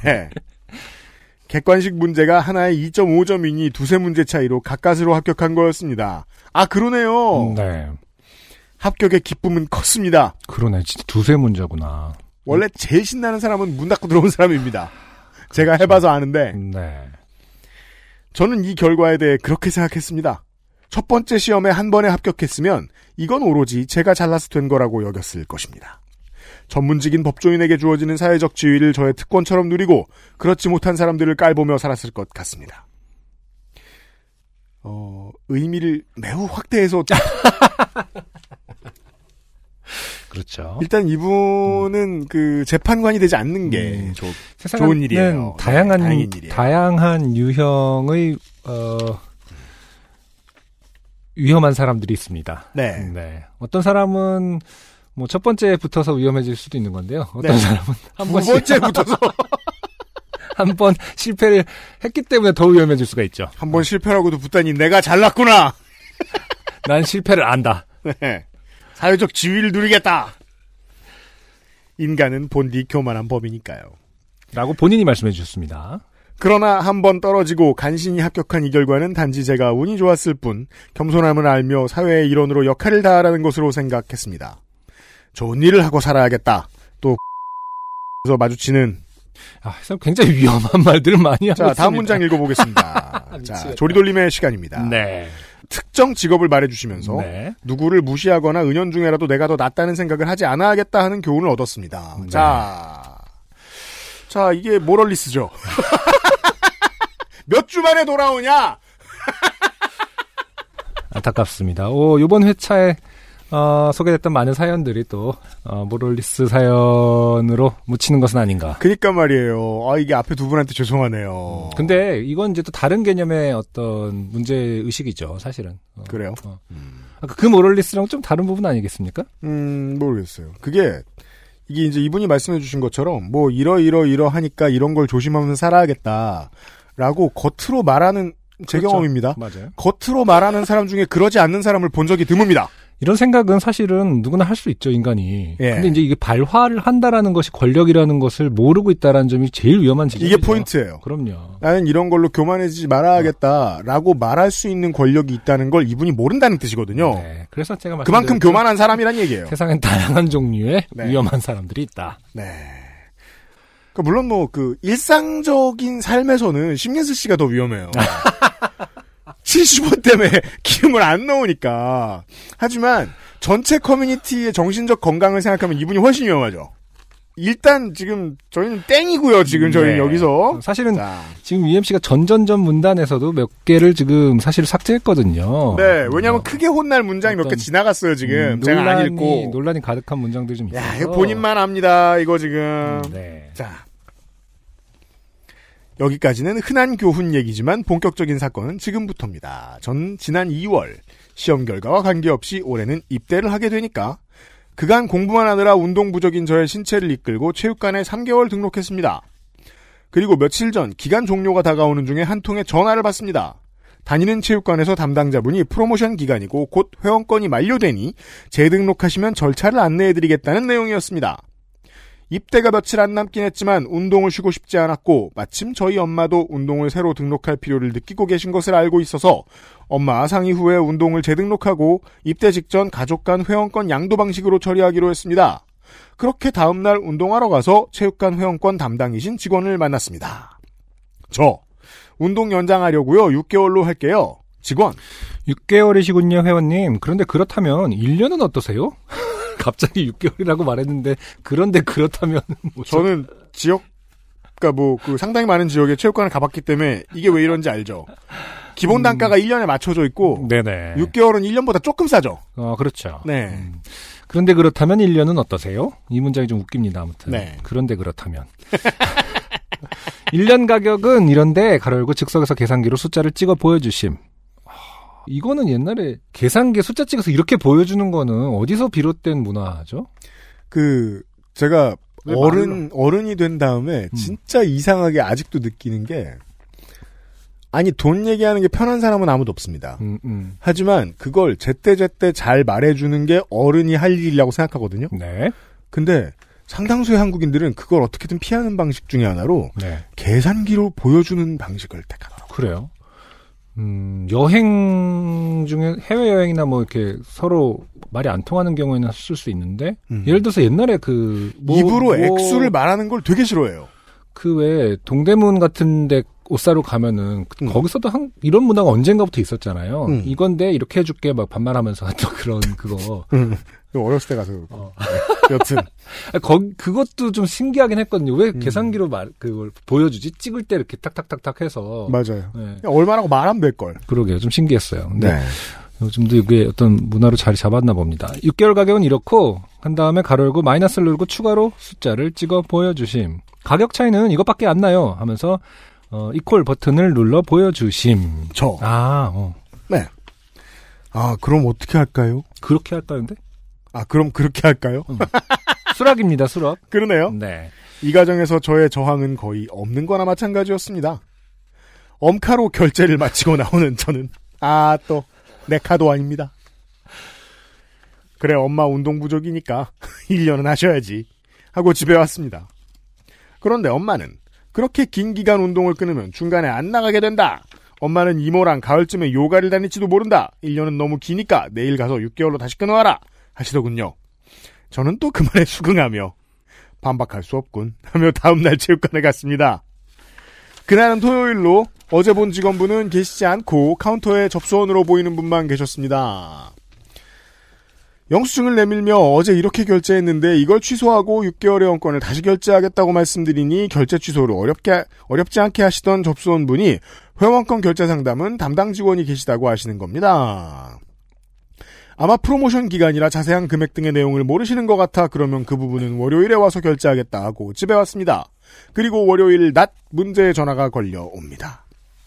체육관 회원권 담당 직원으로 추정되는 분이 전화를 하셨습니다. 직원, 회원님, 회원권 결제를 취소하셨더라고요. 저. 아, 네네. 저희 직원이 실수를 해서 원래는 그렇게 취소해드리면 안 되는 건데요. 원래는 위약금이 부과되세요. 아, 글자 그대로 옮겨 쓰셨죠? 네네. 부가 되십니다. 네. 저. 예? 그치만 결제 취소한 그 회원권은 아직 기간이 시작 안 됐는데요? 직원. 그 경우에도 무조건 위약금이 부과되세요. 상당히 강력한 분이죠, 위약금은. 네. 무조건 됩니다. 되십니다. 전지전능한. 저. 아니, 그렇지 않을 텐데요. 청약철에 해당하고 약관규제법에 의해 뭐라 뭐라 설명. 아니, 그보다도 6개월짜리로 다시 끊을 건데 회원권의 기간만 달라지지 않습니까? 네. 어쨌든 법적인 지식을 조금 보여주신 것 같습니다. 지금 이렇게 뭐라 뭐라 설명이라는 그 네, 문장, 그렇죠. 그 부연 설명 안에 직원. 아, 계약서에 보시면 점점점 저. 말을 끊으며. 아니, 그 계약서는 효력이 없는 직원 말을 끊으며 회원님 어, 다시 등록하신다니까 그러면 한번 방문해서 말씀 주세요. 전화를 끊고 바로 체육관에 갔습니다. 요즘 백수라 낮에 한가합니다. 마음의 준비를 하고 회원권 담당 직원을 만났습니다. 저 아까 전화 받았습니다. 직원 아, 네, 회원님. 이게 원래는 위약금이 10% 발생하세요. 저희 직원이 모르고 저 말을 끊으며 회원권 시작 전에도요? 아니 그런 규정이 어디 있나요? 직원 여기 계약서에 보시면 규정이 있어요. 체육관 등록 계약서는 흰색이 아니고 주로 분홍색인데 다른 글자는 검은색으로 돼 있는데 위약금 부분은 빨간색으로 되어 있더군요. 그래도 규정이 있긴 있었습니다. 그렇군요. 저. 아, 진짜 있네요. 근데 이 규정은 위법사항이라 법적 효력은 없습니다. 직원. 회원님, 규정은 소보원에 문의를 하셔도 되고요. 일단은 이번에는 위약금이 없는 걸로 어, 처리해 드릴게요. 저는 여기서 기분이 매우 나빴습니다. 네. 저 말을 하는 직원의 태도가 저를 진상대하듯 하고 있었고, 체육관은 방문 판매업법이 적용되는 업종이라 계약 후 실제 이용 전에 얼마든지 청약을 철회할 수 있습니다. 그걸 계약서를 빙자한 회원권 약관으로 소비자에게 불리하게 바꿀 수 없습니다. 당연히 법적으로 처리하면 되는 문제지만 이런 소액을 가지고 소비자 보호원에 가라는 등으로 말을 하는 건 기본적으로 그렇게까지 귀찮게 할 진상이 몇 없는 탓이겠죠. 그보다 이런 방식으로 영업을 하면 잘 모르는 사람은 위약금을 내거나 위약금이 아까워서라도 처음 결제한 대로 계약을 하겠죠.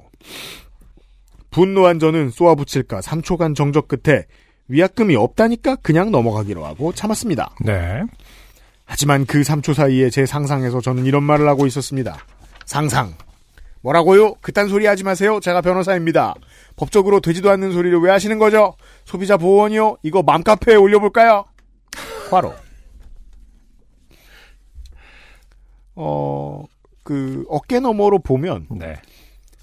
맘카페가 세상에서 제일, 그 지역에서 제일 무서운 권력인 음. 것처럼 느껴질 때가 있죠. 네. 네.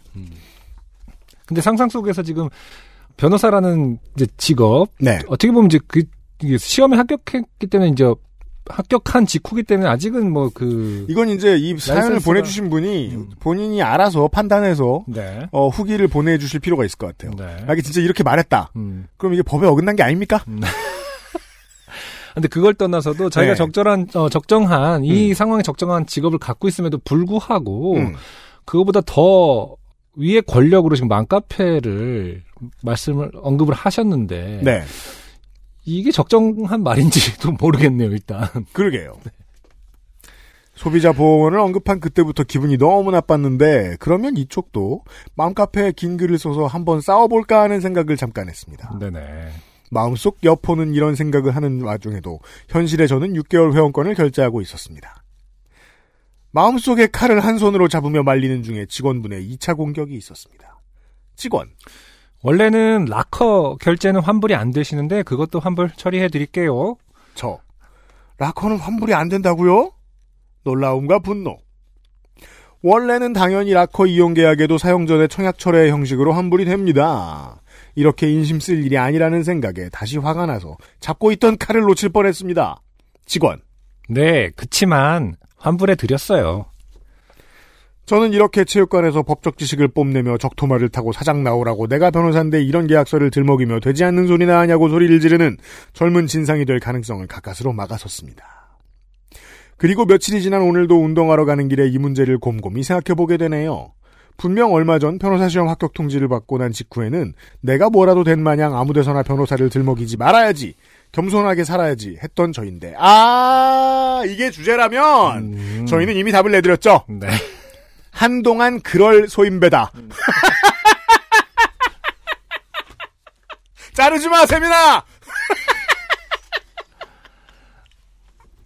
자, 절 믿으세요. 진심으로 드리는 말씀입니다. 또 실수하실 겁니다. 아니다. 실수 안 하셨죠? 음. 매우 잘하셨어요. 그렇죠. 하지만 실수하실 겁니다. 음. 그런 날은 옵니다. 겸손하게 살아야지 했던 저인데 인내심이 조금만 적었어도 난리칠 수 있겠다 하는 생각을 하면서요. 네.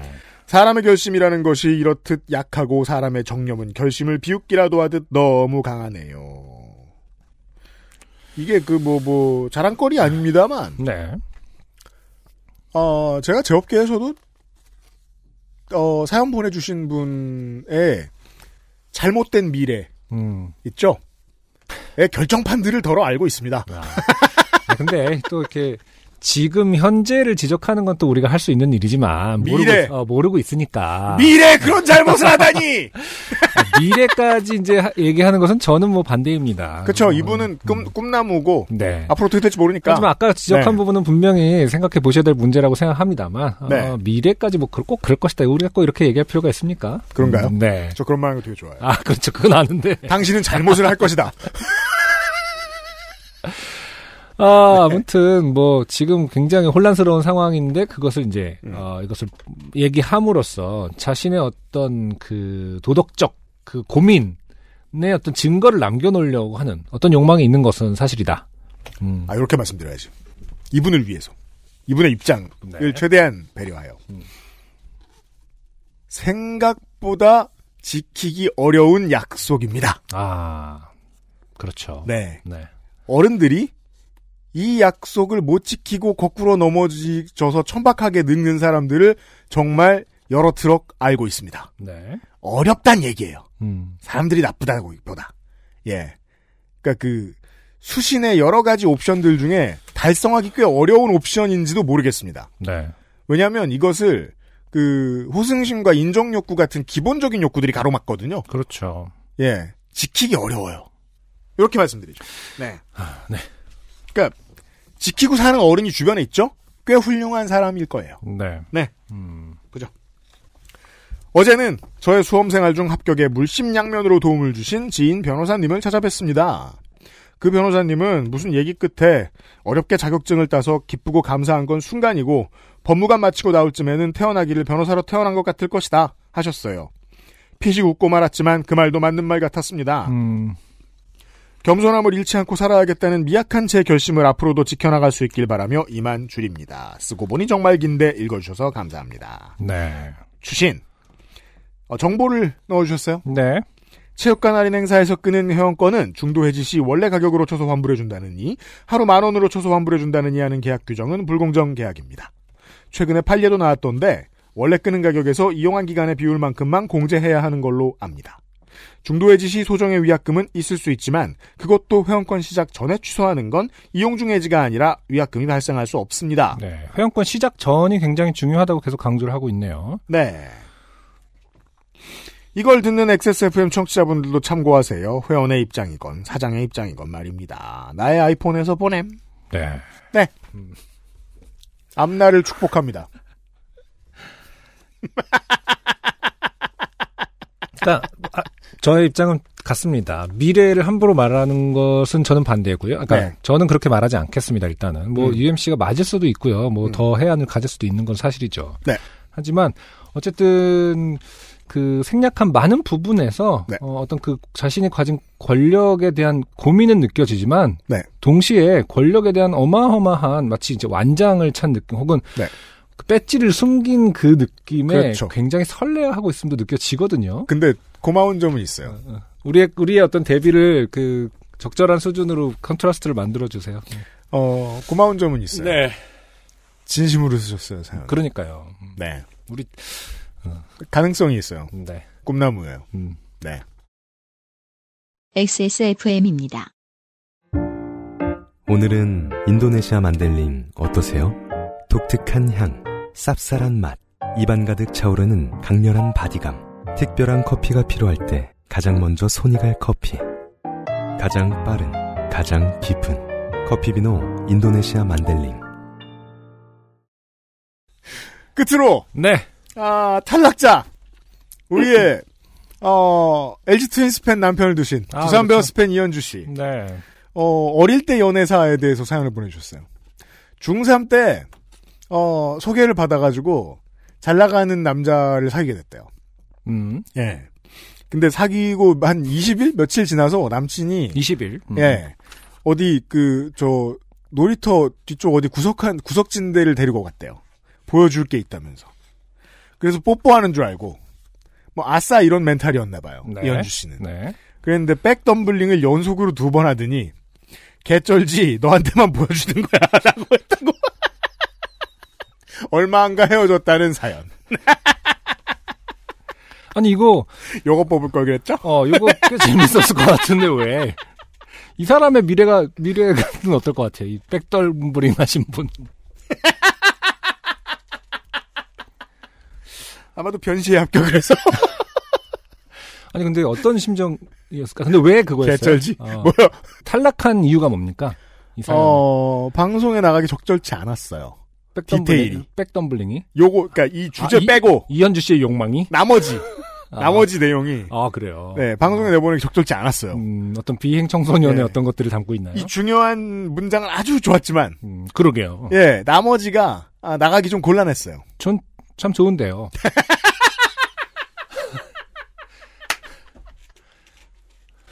아니 우리가 지금 뭐 아주 저는 이현주 씨를 좋아해요 한 시간 반 네. 동안 네. 사람의 다양성에 대해서 얘기하지 않았습니까? 사람 아, 다 그렇죠. 다르다. 어, 네. 뭐 위기의식도 다르고 지금 심혜술 씨라든지 음. 뭐 이정수 씨의 그 조카의 아이의 어떤 그런 것들 포함해서 다 네. 그리고 변호사 네, 네. 변호사 양반 네, 변호사 양반. 이분의 아, 공식 명칭이에요. 저희가 그, 붙여드린. 그 수많은 다양성 중에 가장 무해한 건 백덤블링 이따 보여드릴게요, 사연. 아 그래요? 음. 네. 아니 근데 네. 저도 기억할 때 뭐 30년 전 얘기죠. 음. 분명히 근데 중학생 때요. 네. 제 선배들도 음. 학교 축제 때 덤블링을 그렇게 하더라고요. 근데 안승준 군은 문제 의식을 갖고 있었어요, 덤, 어, 덤블링에 대한. 근데 그게 진짜 뭐 춤이 아니라 음. 그 그냥 덤블링이거든요. 그러니까 그 축제 이제 제가 중2 때인데 네. 중3 선배들이 이제 말 그대로 잘 나가는 그 일진들 있잖아요. 축제 준비를 하면은 뭐 춤 연습을 할 수도 있고 뭐 이런데 네. 덤블링을 그렇게 해요. 그냥 그 체육관에다가 그 매트 깔아놓고 체육실에서 매트 있죠. 그거 네. 그걸 네, 깔아놓고 네, 네. 음. 그럼 이제 다 구경하는 거죠. 그 지역은 그게 되게 중요했나 봐요. 그, 그 지역일 수도 지역. 있는데, 예. 네. 근데 이제 이분도 지금 중3 때 이 네. 지역 사람인가? 모르겠네. 그러니까 제 질문을 짧게 요약하겠습니다. 왜 중2, 중3 때는 덤, 덤블링을 중요시하는가? 이 특정 젠더의 문제인지 아닌지도 모르겠어요. 왜냐면 어쨌든 제가 경험상 그리고 이- 이현주 씨의 사연에서도 그렇지만 남학생들이 덤블링을 하면서 네. 어떤 말 그대로 뽐내는 거거든요. 어떤 네. 신체적 능력을 뽐내는 걸 수도 있죠. 음. 새가 왜 이제 그 짝짓기를 하기 전에 굉장히 춤을 많이 추잖아요. 그 네- 땡플릭스 보면은 새들과 함께 춤을인가 그 다큐멘터리 있는데요. 네. 진짜 어마어마해요. 한번 보세요. 새들의 춤이 그러니까 동물이란 원래 매력을 발산하기 위해서 어마어마한 노력을 하는구나를 음. 느낄 수 있거든요. 아, 네, 그렇죠. 네. 음. 그러니까 인간이라면 그것이 어떤 징후가 성징의 징후가 나타나는 시절이 딱 이 중2, 중3인데 그때 덤블링을 한다. 하는 이유는 인류학적으로 혹은 진화론적으로 분명히 연유가 있을 수 있다. 우리는 이것을 쉽게 간과해서는 안 된다고 생각합니다. 어, 누구에게나 덤블링에 대한 욕망은 있다. 스 쿼시라면 그 많은 저랑 비슷한 연령대라면 분명히 경험하셨을 청취자분들이 많으실 아, 겁니다. 그렇군요. 네. 저는 덤블링하는 중학생들. 저는 동의하긴 어려워요. 네. 제가 본 그걸 잘하는 분들은 어, 다 여자분들이었기 때문에 그러면은 더 좋은 치, 어리딩 팀. 네, 네. 더 좋은 지적이네요. 왜요? 남, 그 성별의 문제가 아니다. 아 그냥 이 2차 성진과 함께 나타나는 애들이 사춘기만 되면 덤블링을 못해서 환장한 뭐야 그게. 근데 그분도 사춘기도 아니고 대학교 2학년이었는데 아니, 이주, 아무튼 헤르만헤스의 그, 이- 다-? 데미안에 나온 새들은 아래서 깨어나오려 애쓴다 이 말이 이제 이해가 되네. 문자 그 리터럴리 날고 싶은 거였어. 그 즈음에. 아 이거는 교그 짝짓기와 관계가 없다. 없어. 어떤 억압과 관련이 덤블링 짝짓기에는 관련 없어. 그 아래서 깨어 나오려는 그 욕망과 관련이 있겠네요. 날고 싶은 거야. 새가 되기 위해서. 자. 네. 어, 그리고 짝은 안 돼요. 꼭 지을 필요 없어요. 이렇게 덤블링 하시는 많은 청소년 여러분. 짝은 그다지 중요하지 않아요. 그렇습니다. 어쨌든 저도 잘 네. 모르지만 네. 어, 어떤 우리가 이제 삶 삶에서 음, 분명히 어떠한 법칙이 느껴지는데 네. 놓치는 것들이 있다는 그렇죠. 생각을 저는 많이 하거든요. 덤블링과 관련해서는 우리가 앞으로 쭉 해서 고민을. 우리. 고민을 발전시켜 나가겠습니다. 요파셔라면 요파셔라면 주변의 청소년들이 덤블링을 할 때 탈락 사연 가지고 제로로 얘기하네. 네. 아니 이게 제일 무해하다.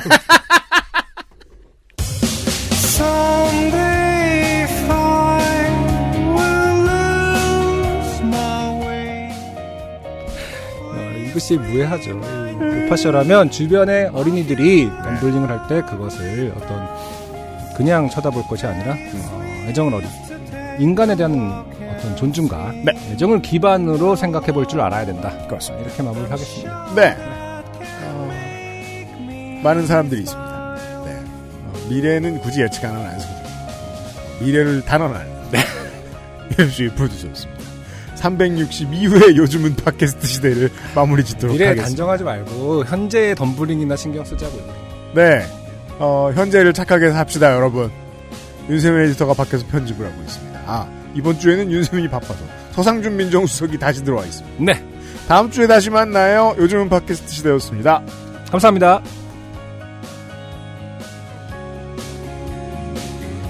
XSFM입니다. P, O, D, E, R, A.